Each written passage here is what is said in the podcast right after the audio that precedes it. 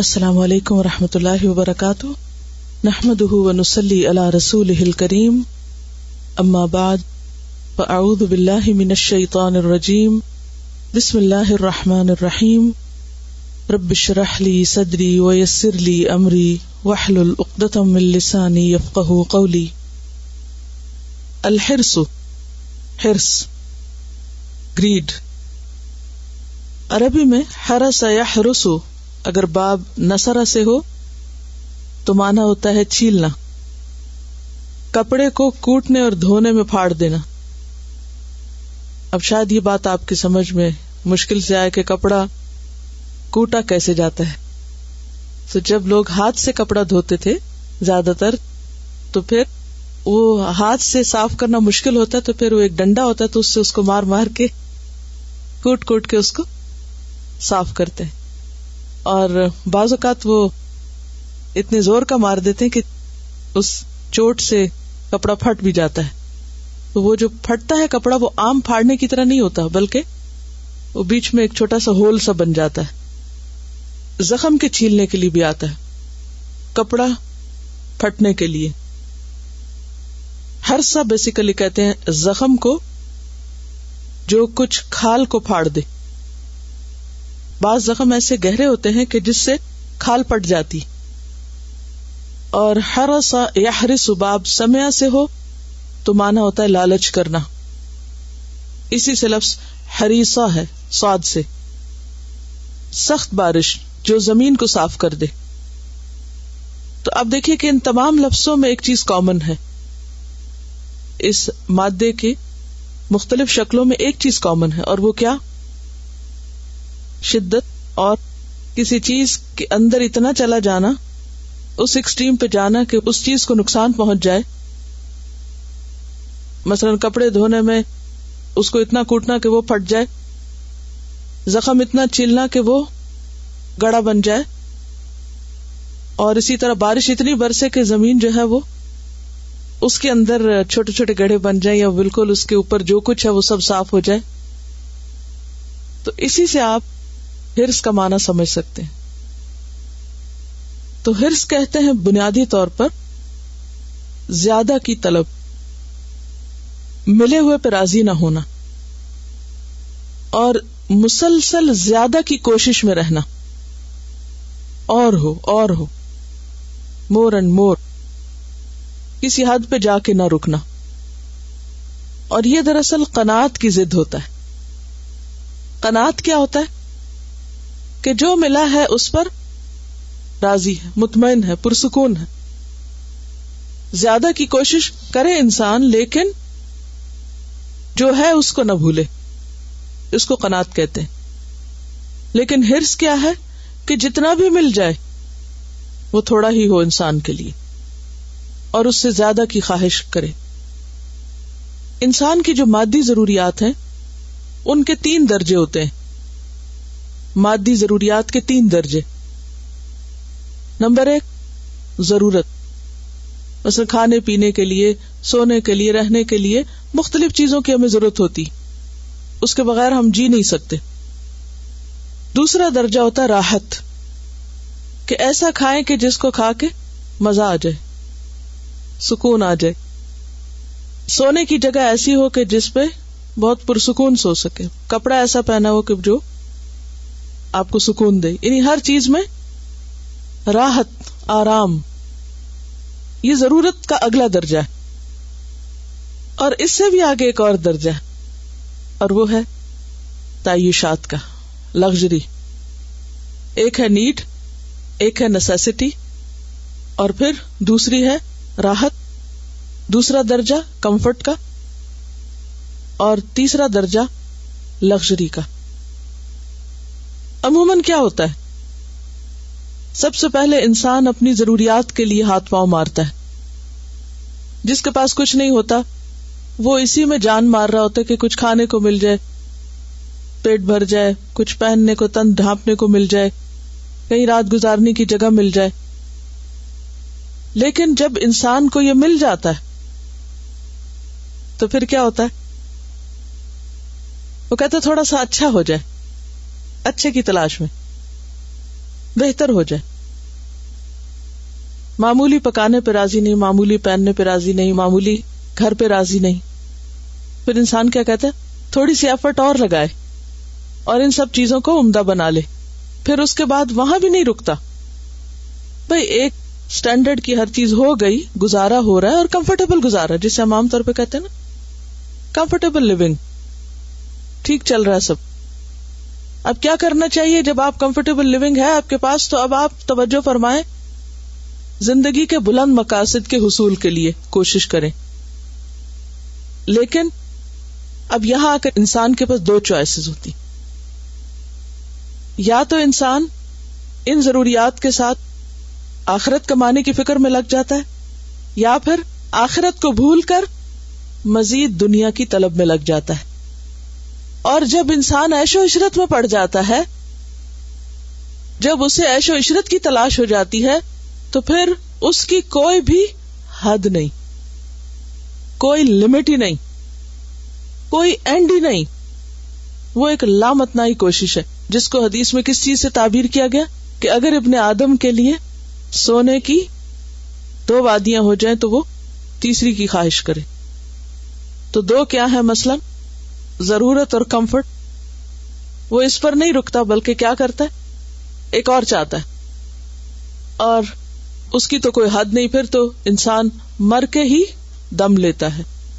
اس کا پیٹ مٹی سے ہی بھرتا ہے یعنی مر کے ہی چین لیتا ہے۔ اس کی لالچ ختم ہو کے ہی نہیں دیتی جب تک کہ وہ مر نہیں جاتا۔ اللہ کو متکاثر حتہ زر تم المقابر۔ قبر میں جا کر ہی اس کو چین آ سکتا ہے، ورنہ دنیا کمانے کی جو ہرس ہے، حوث ہے، اس کی کوئی انتہا نہیں، اس کا کوئی اینڈ نہیں۔ اور پھر بسا اوقات انسان ان تعیشات کے ساتھ اور بھی پھیلنے لگتا ہے۔ پھر اس کے اندر اور بھی چیزوں کی، صرف مال کی نہیں، اور چیزوں کی حوث آتی ہے۔ جب وہ دیکھتا ہے نا کہ اس کے پاس مال بہت ہو گیا تو مال کمانے یا مزید مال کمانے کے ساتھ ساتھ وہ کیا کرتا ہے؟ اقتدار چاہتا ہے۔ اور اس کی بھی کوئی لمٹ نہیں۔ درجہ بدرجہ آگے جانا چاہتا ہے۔ کسی حد پہ نہیں رکتا۔ پھر جا شرف۔ پھر اسی طرح زندگی کے ہر معاملے میں وہ دوسروں پر فوقیت چاہتا ہے۔ کیوں؟ اس لیے کہ اس کی نظر سے آخرت اوجھل ہے۔ وہ بڑی جنت، وہ جنت اعلی اس کی نظروں سے اوجھل ہے۔ وہ اس کی منزل نہیں، وہ اس کا مقصد نہیں۔ اس کا مقصد کیا ہے؟ بس دنیا، اور دنیا ہی کی بلندی۔ اور دنیا کی بلندی پھر کہاں تک ہے؟ اس کے آگے تو موت ہے۔ تو ہرس اور حوث اسلام میں انتہائی ناپسندیدہ اخلاق ہے وہ انسان ناپسندیدہ کردار کے مالک ہیں جن کے اندر دنیا کی ہرس پیدا ہو جائے اور جو کہیں ٹھنڈی ہو کر نہ رہے۔ یہی وہ مقام ہوتا ہے کہ جب انسان دین کے لیے، عبادت کے لیے، اللہ کے بندوں کی خدمت کے لیے، دوسروں کی ضروریات پوری کرنے کے لیے نہ وقت نکال پاتا ہے اور نہ اس کے پاس موقع ہوتا ہے اور نہ ہی وہ کوئی قربانی کر سکتا ہے۔ وہ قربانی نہیں کر سکتا۔ اسی لیے نبی صلی اللہ علیہ وسلم فرمایا تھا نا کہ ایک وقت آئے گا میری امت پر جب اس پر لوگ اس طرح ٹوٹ پڑیں گے جیسے بھوکے کسی دسترخوان پہ ٹوٹ پڑتے ہیں۔ لوگوں نے پوچھا، کیا اس وقت تم تعداد میں کم ہوں گے آپ نے فرمایا، نہیں، تعداد میں بہت زیادہ ہوگے۔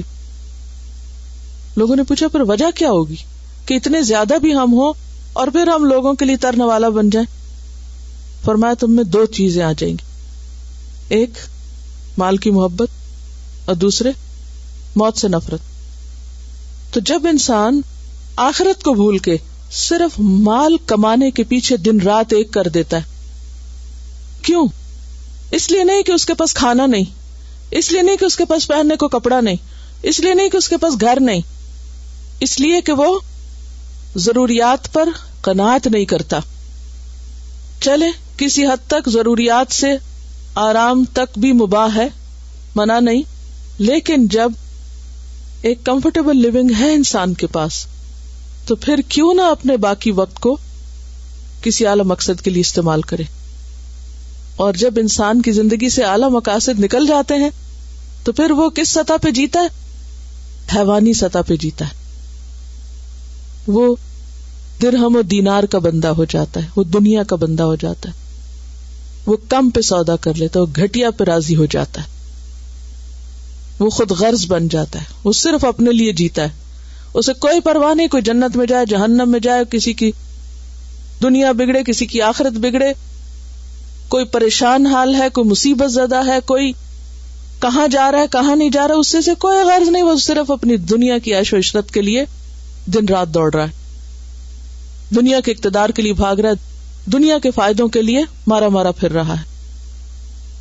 تو جب لوگوں کے اندر، عام انسانوں کے اندر بھی ایسے جذبات پائے جاتے، خود غرضی کی انتہا ہوتی ہے اور معاشرے کے اندر سے سکون ختم ہو جاتا، لیکن اگر امت مسلمہ ایسے اخلاق کی مالک ہو جائے تو پھر دنیا اور آخرت کا خسارا ہوتا کیونکہ وہ جن کے ذمے تھا، لوگوں کو ان کی زندگی کا مقصد بتانا، وہ تو اپنی بھی بھول گئے۔ وہ جن کے ذمے تھا، اوروں کی آخرت سنوارنا، وہ تو اپنی آخرت کی طرف سے بھی غافل ہو گئے۔ کیوں ہو گئے؟ کیونکہ انہیں مصروف کر رکھا ہے کس چیز نے؟ زیادہ سے زیادہ دنیا کمانے کی ہرس نے، حوث نے، جس کی کوئی انتہا نہیں۔ اللہ نے ہمیں زندگی دی ہے، ہمیشہ یہاں رہنے کے لیے نہیں، آخرت بنانے کے لیے۔ یہ امتحان کی جگہ ہے۔ اور یہاں رہ کر ہمیں کہیں اور کے لیے کوشش کرنی ہے۔ یہ مطلوب اور مقصود نہیں۔ لیکن جو اسی پہ راضی ہو جائے اور اسی کو سب کچھ سمجھ لے اور اسی کے لیے اپنی ساری محنتیں، قوتیں، توانائیاں، عقل، ذہن، سوچ، ہر چیز اسی میں لگا دے پھر اس کے لیے آخرت میں کیا حصہ ہوگا؟ جب آپ نے سب کچھ اپنا سارا سرمایہ، انسان کو جو کچھ بھی طاقتیں ملی ہے سارا اس کا سرمایہ ہے۔ یہ سارا سرمایہ اگر انسان دنیا میں جھونک دے، تو آخرت کے لیے باقی کیا بچے گا؟ وہاں کیا نکلے گا؟ ہاتھ کیا آئے گا؟ تو اس لیے ہرس کی مذمت کی گئی ہے۔ قال اللہ تعالی، وَأَمَّا مَن بَخِلَ وَاسْتَغْنَا وَكَذَّبَ بِالْحُسْنَى فَسَنُيَسِّرُهُ لِلْعُسْرَى وما يغني عنه ماله اذا تردى. سورة اللیل اللہ تعالی کا ارشاد ہے اور جس نے بخل کیا اور اپنے خدا سے بے نیازی برتی اور بھلائی کو جھٹلایا، اس کو ہم سخت راستے کے لیے سہولت دیں گے اور اس کا مال آخر اس کے کس کام آئے گا جبکہ وہ ہلاک ہو جائے؟ وہ اما بخلا اور جو کوئی بخل کرے۔ یعنی سارے فائدے صرف اپنے لیے سمیٹے، بخل آپ پیچھے پڑ چکے وسطنا اور خدا سے بے نیازی برتے۔ یعنی اس کی عبادت اور اس کے دین کی خدمت اور اس کے ذکر اور اس کی محبت اور اس کی یاد سے۔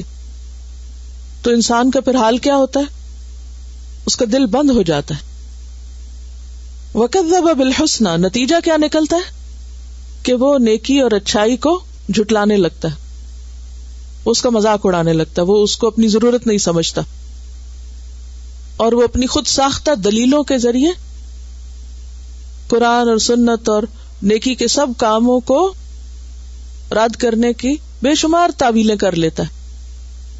مثلا نماز کے لیے کہا جائے تو کہتے دیکھیں بہت نماز پڑھنے والے اور اس قسم کی باتیں کر کے وہ اللہ کے آگے جھکنے سے انکار کر دیتا ہے۔ اللہ کے راستے میں خرچ کرنے کے لیے کہا جائے تو کئی ایک بہانے بنا لیتا ہے۔ اللہ کے گھر کی زیارت اس لیے نہیں کرتا کہ اسے اور بہت سے کام ہے اس سے بھی کئی اعلی افضل کام ہے جو ہم کر رہے ہیں۔ سارا مال وہی کیوں خرچ کر دے جاتا زکات کو اپنے اوپر تاوان سمجھتا ہے۔ تو کہتے کیا ہاں، میں ٹیکس نہیں دے رہا۔ مزید کیا دینے کی ضرورت؟ تو سو بہانے، ایک نہیں یہ تو چند ایک چھوٹی چھوٹی مثالیں۔ یعنی ہر نیکی کے کام کو ریجیکٹ کرنے کے لیے، اس سے بھاگنے کے لیے اس کے پاس بہت سے بہانے۔ وجہ کیا ان بہانوں کی؟ کیونکہ اسے اللہ کی ضرورت نہیں۔ کیوں نہیں؟ کیونکہ اس کے پاس اتنا مال ہے اور اس نے اپنے لیے اتنا سمیٹ سمیٹ کے رکھا ہوا ہے۔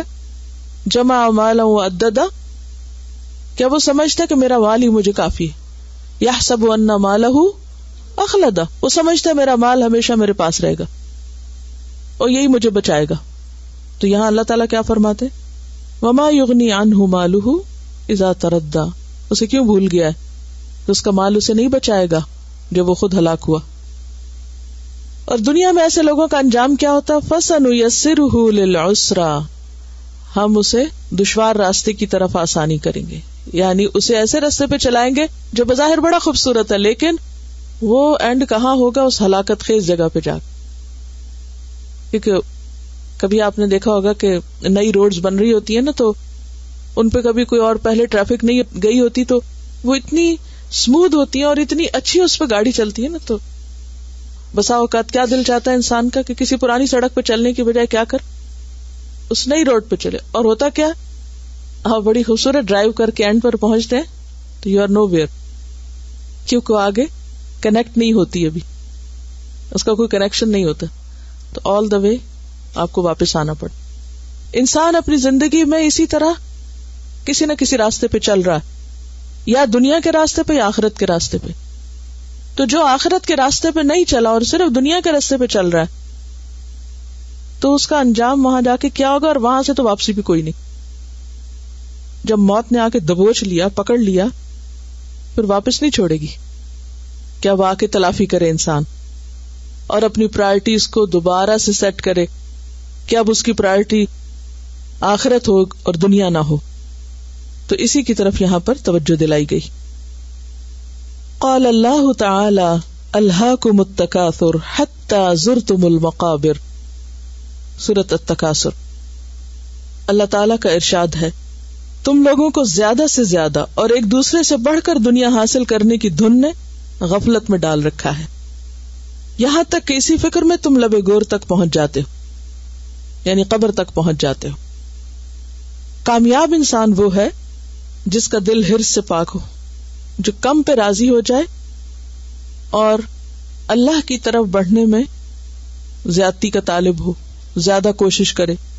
لیکن کیا چیز انسان کو اللہ کی یاد سے غافل کی رکھتی کیا چیز اس طرف لے جانے سے روکتی ہے؟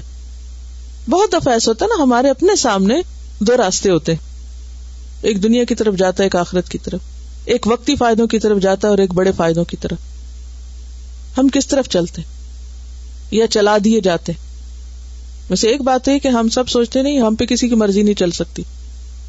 لیکن بہت دفعہ جب دنیا اور آخرت کی چوائس کا وقت ہوتا ہے تو ہم دنیا کا راستہ یہ کہہ کے اختیار کر لیتے ہیں کہ ہم پہ دوسروں کا پریشر ہے۔ کیونکہ چوائس اپنی بھی ہوتی۔ اگر ہمارے اپنے اندر آخرت کی ڈٹرمنیشن ہو جائے تو کسی کی مجال نہیں کہ کوئی ہمیں کسی اور طرف لے جائے۔ لیکن اگر اپنے اندر کوئی چور چھپا ہوا ہے دنیا کی محبت کا، تو پھر صرف باہر سے ایک بہانا چاہیے۔ ایک اندر بیٹھا ہو نا اور ایک باہر سے شے مل گئی تو اسی رستے پہ چل پڑے۔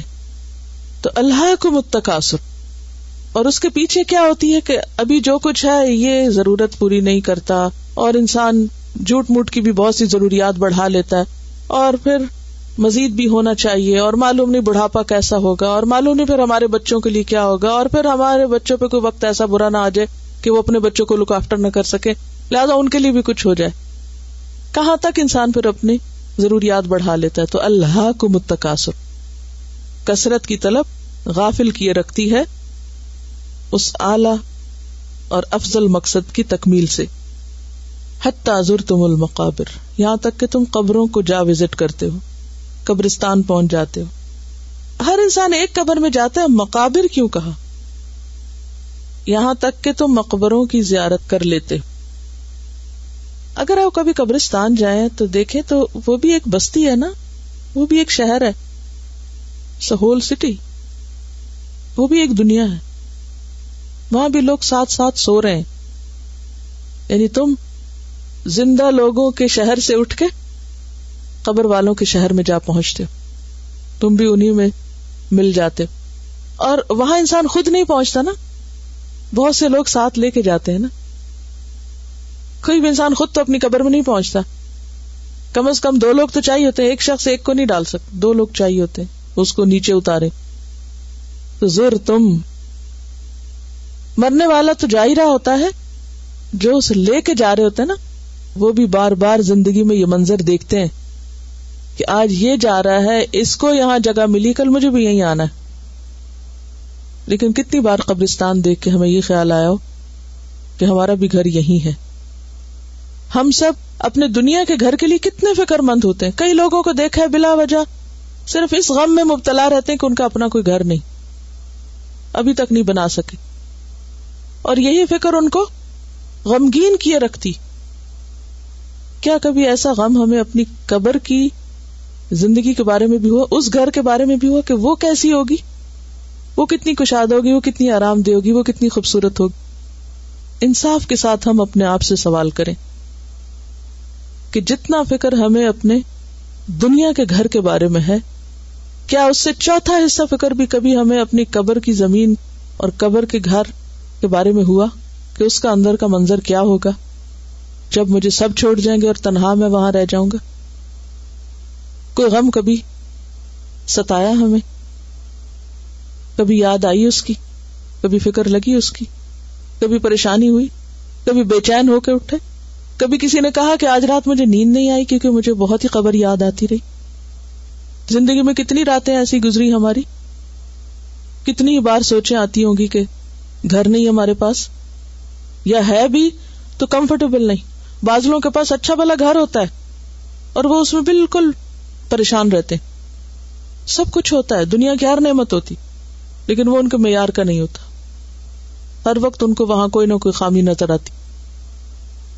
ابھی دبئی میں ایک پام سٹی بنا ہے، شاید آپ نے دیکھا ہوگا اس کی تصویر ملینز آف ڈالرس کا ایک ایک اپارٹمنٹ ہے۔ اور جو لوگ وہاں گھر لے رہے ہیں، ایسا نہیں ان کے پاس پہلے گھر کوئی نہیں سب کے پاس ہے۔ وہی لے سک رہے ہیں، ظاہر ہے وہی لے سک رہے ہیں۔ لیکن اب زمین پر دل نہیں لگ رہا تو سمندر میں جا کے گھر بسایا جا رہا ہے۔ پھر وہاں بھی نہیں لگے گا تو پھر آگے پتہ نہیں کہاں جائیں گے۔ پھر آگے تو وہ آگے جانا ہے نا۔ جہاں مرضی بنا لے۔ تو زر تم المقابر۔ پہنچنا تو وہاں گھر تو وہ ہے۔ جتنے دن وہاں رہنا ہے، اتنے دن یہاں نہیں رہنا۔ محل بھی کھڑا کر لیں تو نہیں رہنا یہاں اتنے دن۔ لیکن سچی فکر اور سچا غم ہم میں سے کس کو ہے اس گھر کا؟ کہ اس کے لیے ہم سنجیدگی کے ساتھ کوشش کرنے والے ہوں۔ گھر میں داخل ہوں گے سیلف پٹی کا شکار ہے پردے ایسے ہو گئے ہیں۔ یہ تو فرنیچر کا رنگ اب ایسا ہو گیا کارپیٹ تو گسی گیا ہے۔ فلاں چیز۔ کیسے کیسے غم؟ کیسے حقیر غم؟ اس قبر میں کیا بچھایا جائے گا ہمارے لیے؟ کون سا میٹرس ساتھ لے کے جائیں گے؟ کچھ لوگ اسی غم میں رہتے ان کا میٹرس ٹھیک نہیں۔ ان کی یہی شکایت ہی نہیں ختم ہوتی۔ وہاں کیا ہوگا؟ وہاں کا سوچیں تو یہ دنیا کے سارے مسئلے ختم ہو جائیں۔ تو عقل مند وہ ہے، کامیاب وہ ہے، جو دنیا کی کم نعمتوں پہ راضی ہو کر، دنیا کی کام نعمتوں پہ راضی ہو کر آخرت کی زیادہ ہرس میں لگ جائے۔ فوکس تبدیل کر دے۔ کیونکہ زیادہ کی تلاش تو ہے ہر انسان کے اندر۔ قبلہ کا رخ بدل لیں دنیا کو پیچھے کر کے آخرت سامنے کر لیں اپنا رخ موڑ لیں اگر واقعی کامیابی چاہتے ہیں۔ اور آخرت کے لیے کوششیں صرف اسی وقت زیادہ ہو سکتی ہیں۔ جب دنیا کی طرف سے ذرا دھیان ہٹے، تب زیادہ ہو سکتی ہے وہاں کی کوشش اگر سارا دن دنیا کے بارے میں سوچتے رہنے سے فرصت ہی نہ ملے، تو آخرت کے لیے سوچا بھی کب جائے گا؟ اور کوشش تو پھر بہت بعد میں آتی۔ کرتے کرتے انسان آدھی ہوتا ہے کسی بھی کام کے لیے کوشش کرنے کو۔ قال اللہ تعالی و ان لحب الخیر لشدید العادیات۔ اللہ تعالی کا ارشاد ہے، اور وہ انسان مال و دولت کی محبت میں بری طرح مبتلا ہے۔ شدید شدت کے ساتھ اور یہی شدت دراصل ہرس یہ انسان کی کمزوری ہے اور اللہ نے انسان کے لیے دنیا کی مال و دولت کی محبت بطور آزمائش رکھی جیسے صورت عال عمران میں آتا نا؟ زین للناس حب الشہواتی من النساء والبنین والقناطیر المقنطرة من الذهب والفضة والخیل المصومة والانعام والحرس ذالک متاع الحیات الدنیا۔ ان سب چیزوں کی اٹریکشن اور محبت امتحان کے لیے رکھی گئی۔ کیونکہ اگر اٹریکشن نہیں ہوگی تو امتحان بھی نہیں ہوگی۔ اب ہماری کوشش کیا ہونی چاہیے کہ اس اٹریکشن کو کم کر کے خود کوشش کرے آخرت کے لیے۔ تو جو اس کے لیے کوشش کرے گا، من اراد الآخرت وہ سا لہا سا اور واقعی حقیقی کوشش کرے گا، اس کو وہ آخرت کا گھر ملے گا۔ کیونکہ یہ دنیا تو کھینچ رہی ہے ہمیں، کھینچ رہی ہے۔ اور ہمیں کیا کرنا اس کے اگینسٹ اپنے آپ کو کھینچ کر، اس چیز کی طرف موڑنا ہے۔ اس میں دل لگانا ہے، اس کے لیے کوشش کرنا ہے، جو ہمیشہ کا گھر ہے، جو اس میں کامیاب ہو گیا۔ وہی دراصل کامیاب ہے۔ اب دیکھیں کہ بعض اوقات انسان چلتے ہوئے کہیں اٹک جاتا ہے نا، تو اگر انسان اپنے آپ کو نہ چھڑائے تو کیا ہو سکتا ہے؟ مثلا بعض اوقات پنکھے میں آپ کا مثلا دوپٹہ آ گیا یا کوئی گاڑی میں آپ کا کپڑا باہر پھنس گیا یا کسی اور۔ اب کیا کرتے ہیں آپ؟ چھڑاتے نا؟ کتنا زور لگاتے ہیں چھڑانے کے لیے؟ اور اگر نہ چھڑا سکے تو کیا کرتے اپنے اوپر سے اتار کے پھینک دیتے، لے جاؤ لے جاؤ۔ میری جان چھوٹے۔ ایسے ہی کرتے ہیں۔ دنیا ہمیں اسی طرح اپنے اندر پھانس رہی ہے، کھینچ رہی ہے، لپیٹ رہی ہے۔ تو کیا کرنا ہوگا؟ یا تو چھڑا لے اپنا آپ، یا پھر چھوڑے اس کو اور اس کی طرف توجہ کرے جو واقعی نجات کی راہ کیونکہ اگر دنیا کوشش سے حاصل ہوتی تو آخرت کوشش کے بغیر کیسے حاصل ہو سکتی؟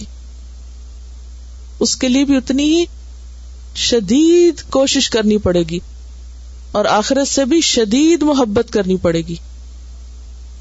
کیونکہ محبت ایک ایسی چیز ہے نا جو انسان کے ہر جذبے پہ حاوی ہو جاتی، ہر چیز اس سے چھڑا دیتی۔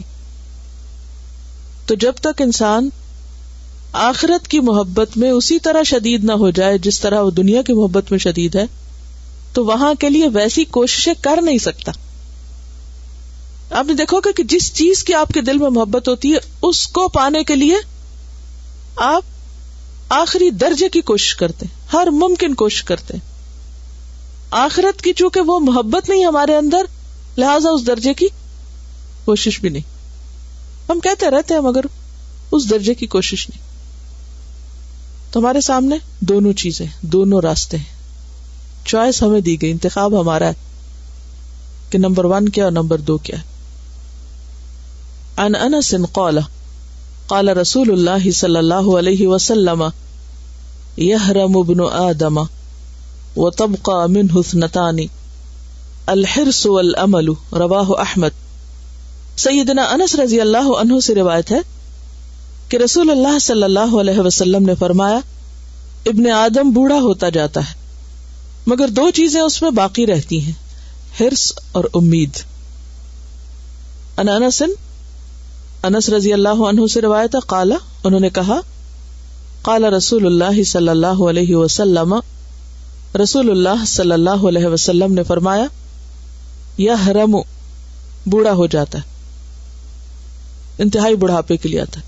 شیخ ہرمن ابن آدم آدم کا بیٹا یعنی آدم کا بچہ یعنی انسان بوڑھا ہو جاتا ہے۔ وہ طبقہ اور باقی رہتی من ہو اس سے۔ اس نتانی دو باتیں۔ یہ دو باتیں نہیں ختم ہوتی، یہ جوان ہو جاتی۔ کون سی؟ الحرس ہرس والعمل اور امید تما یعنی انسان بوڑھا ہوتا جاتا ہے، لیکن اس کا دل نہیں بوڑھا ہوتا، دل جوان ہی رہتا ہے۔ اور دل میں پائی جانے والی ہرس و حوث اور تما وہ برقرار رہتی یعنی دنیا کی محبت ایسی چیز ہے جو بچوں سے لے کر بوڑھوں تک برابر۔ ہر ایج میں انسان کے لیے یہ مسئلہ باقی رہا ہے۔ ہر انسان اس کمزوری کا شکار رہا ہے۔ ہمارا جسم زندگی گزرنے کے ساتھ ساتھ کمزور ہو جاتا ہے۔ ہمارے اعضاء کمزور ہو جاتے ہیں، ہمارے دماغ میں کمزوری آ جاتی ہے، نگاہوں میں آ جاتی کانوں میں، سننے کی قوت، بولنے کی، ہر چیز میں انسان کم ہوتا جاتا ہے۔ لیکن اندر کی جو ہرس حوث ہے، وہ کمزور نہیں پڑتی۔ یعنی کبھی بھی انسان اپنے آپ کو اس سے محفوظ نہ سمجھے۔ یہ انتہائی خطرناک علامت ہے کہ جو جو مرنے کے دن قریب آ رہے ویسے تو سب نہیں مرنا ہے۔ آپ دیکھیے کہ ہماری زندگی کی مثال ایک دن کی طرح ہے۔ جیسے دن کا ایک سویر کا حصہ ہوتا ہے، دوسرا دوپہر ہوتا ہے اور تیسرا شام ہوتا ہے۔ ایک انسان کی عمر کا سویر کا حصہ کیا ہے؟ اس کا بچپن۔ جوانی کیا ہے؟ دوپہر۔ وہ عروج پہ وقت ہوتا ہے۔ اور بڑھاپا کیا ہے؟ شام شام زندگی۔ جب انسان چالیس کی حد پار کر جاتا ہے، تو پھر کیا ہے؟ اس کا واپسی کا سفر شروع ہو جاتا ہے۔ کیونکہ وہ اذا بلغ اشد وہ پیک اور پرائم ٹائم۔ فورٹی سے گزرے تو پرائم ٹائم ڈکلائن ہونے لگ۔ اور اب کیا ہے؟ یعنی شام میں داخل ہو رہے۔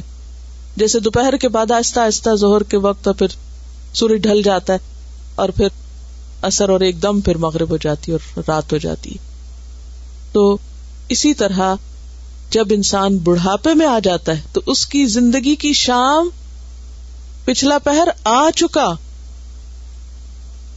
تو وہ لوگ جو زندگی کے پچھلے پہر میں داخل ہو گئے، بڑھاپے کی وجہ سے۔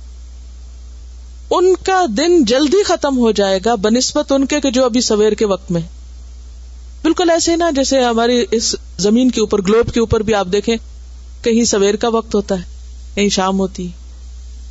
ایک ہی زمین ہے اور ایک ہی سورج ہے۔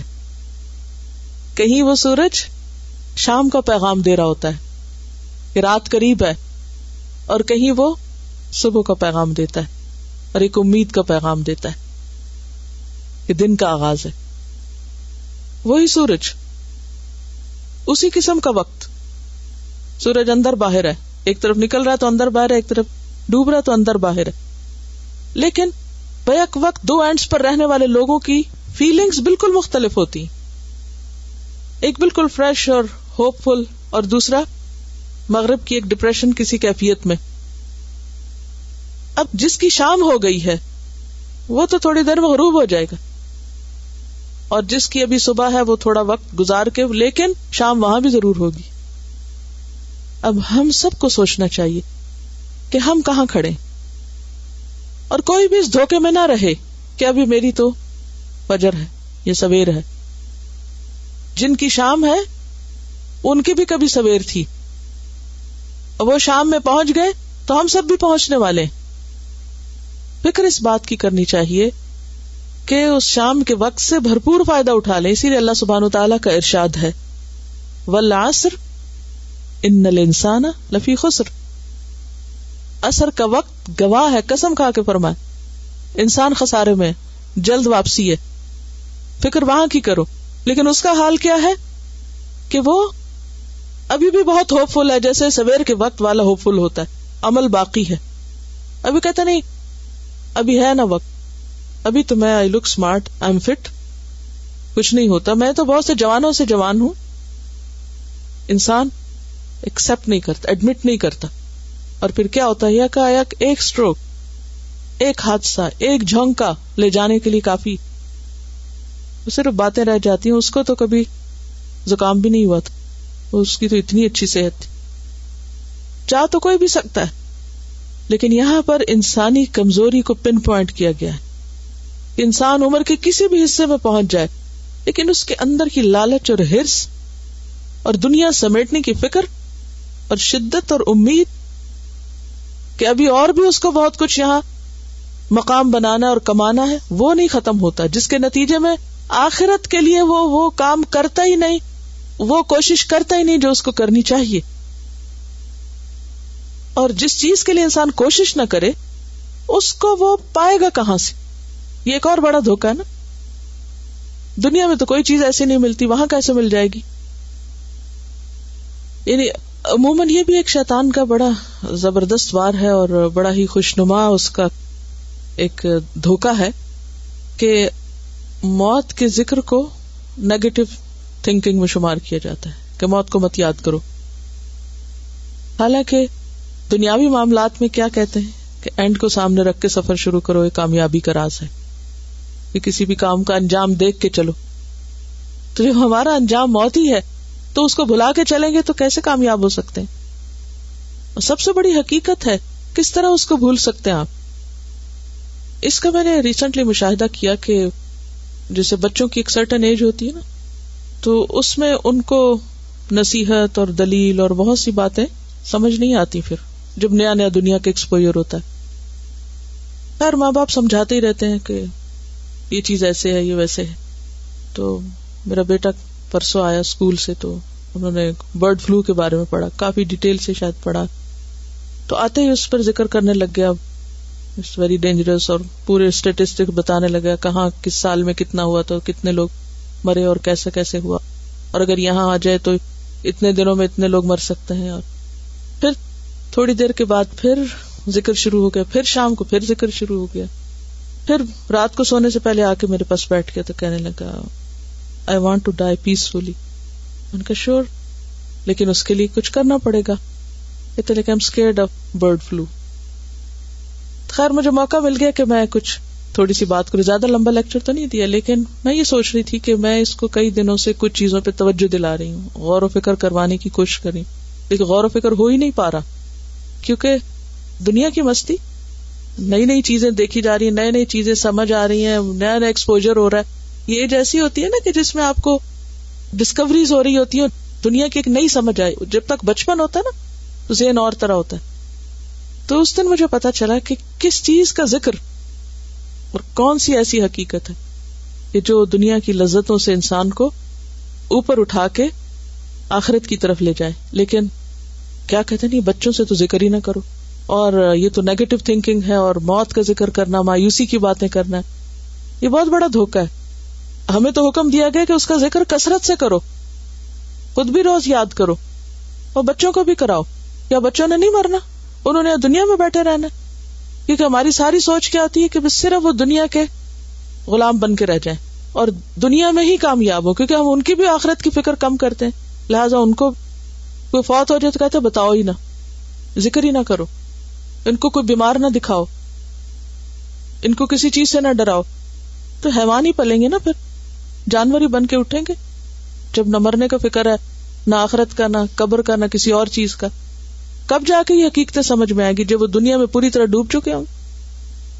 سورت المومنون میں بھی یہ آتا ہے نا، حتی اذا جا احدهم الموت قال رب ارجعونی۔ مجھے اچھی طرح یاد ہے کہ میں کلاس سیونتھ میں تھی ٹویلو ایئرز اولڈ ہوں گی۔ اس وقت میرے دادا کی ڈیتھ ہوئی تھی اور وہ ہمارے سامنے ہوئی تھی۔ یعنی دادا جب نزا کے عالم میں تھے تو ہم آس پاس تھے۔ اور وہ وقت اور وہ کیفیات اور ان کا فوت ہونا اور پھر ان کا غسل اور جنازے کی تیاری اور کفن اور پھر اس کے بعد ان کو قبرستان میں لے جا کے دفن کرنا اور دفن کرنے کے بعد ان کی قبر پہ ہمارا جانا۔ وہ راستہ، وہ سفر، وہ نقشہ کبھی بھی نہیں بھولا۔ اور اس نے اتنا گہرا اثر ڈالا کیونکہ بچپن سے جب سے ہم نے آنکھ کھولی وہ ہمارے گھر میں تھے۔ ایک ایک دن ان کے ساتھ گزرا تھا۔ اور ان کا گھر سے رخصت ہو جانا ہمارے لیے ایک بہت بڑا خلا تھا۔ اور وہ کیفیت کبھی نہیں بھولی۔ اب بھی میں اکثر ایسے ہوتا ہے کہ چلتے پھرتے مجھے وہ قبرستان، مجھے وہ وہ راستے وہ کیفیات، وہ ذہنی کیفیت اور وہ دل کی حالت اور وہ مسلسل کئی دن تک رونا اور ان کو مس کرنا اور وہ چیزیں کبھی نہیں دل سے جاتی۔ اور جب بھی مجھے کبھی موت کو یاد کرنا تو پہلا چونکہ میری زندگی کا وہ واقعہ تھا جو گھر میں ایسا دیکھا تو وہ بھولتا نہیں ہے۔ یعنی موت کو تصور کرنا مشکل نہیں لگتا۔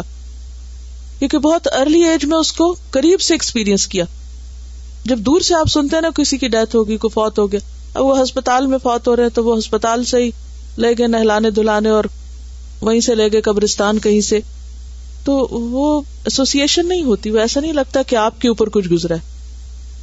وہ بھی ایک ادارے سے خیالات لگتے ہیں کہ ہاں کوئی فوت ہو گیا اور چلا گیا اور اس طرح نہیں آپ مس کرتے جب آپ کے گھر کے اندر سے کسی کا کمرہ خالی ہوتا ہے اور کسی کا بستر خالی ہوتا ہے اور کسی کی چیزیں باقی رہ جاتی ہیں اور کسی کے کسی کی یادیں باقی رہ جاتی ہیں تو وہ آپ پھر چلتے پھرتے اٹھتے بیٹھتے دنوں تک اس کیفیت سے باہر نہیں آتے۔ اور پھر اگر بار بار بچوں کو یہ بھی بتایا جائے کہ ہمیں بھی وہیں جانا ہے، وہ ہمارا بھی وہی گھر ہے۔ کیونکہ ماں باپ عموماً اس موقع پر تربیت نہیں کرتے، پھر یاد نہیں دلا۔ وہ کہتے بھول جاؤ اس کو، بھلاؤ، کچھ نہیں ہوتا۔ تو وہ بھلانے والی باتیں نہیں ہوتی، وہ یاد رکھانے والی باتیں ہوتی ہیں۔ سب سے بڑی وائز جو ہے، سب سے بڑی عبرت کی چیز موت ہی ہے۔ دھوکا دیتے ہیں نا، خود کو بھی دھوکا دیتے ہیں، دوسروں کو بھی دھوکا دیتے ہیں۔ کسی بھی حقیقت کو نہ ماننا کیا ہے؟ کسی بھی چیز کو ایکسپٹ نہ کرنا۔ خود کو دھوکا دینا۔ اور کب تک دھوکا دیتے رہیں گے خود کو؟ کب تک بہلاتے رہیں گے؟ یہی بات ہے نا کہ وہ ایک امید کہ نہیں، یہ کسی کے ساتھ ہوا، ہمارے ساتھ تھوڑی ہونا ہمارے ساتھ تو نہیں۔ اور اس کے بغیر انسان کا نہ تزکیہ ہوتا ہے نہ اصلاح ہوتی۔ موت کی یاد سب سے زیادہ انسان کی اندر سے اصلاح کرتی۔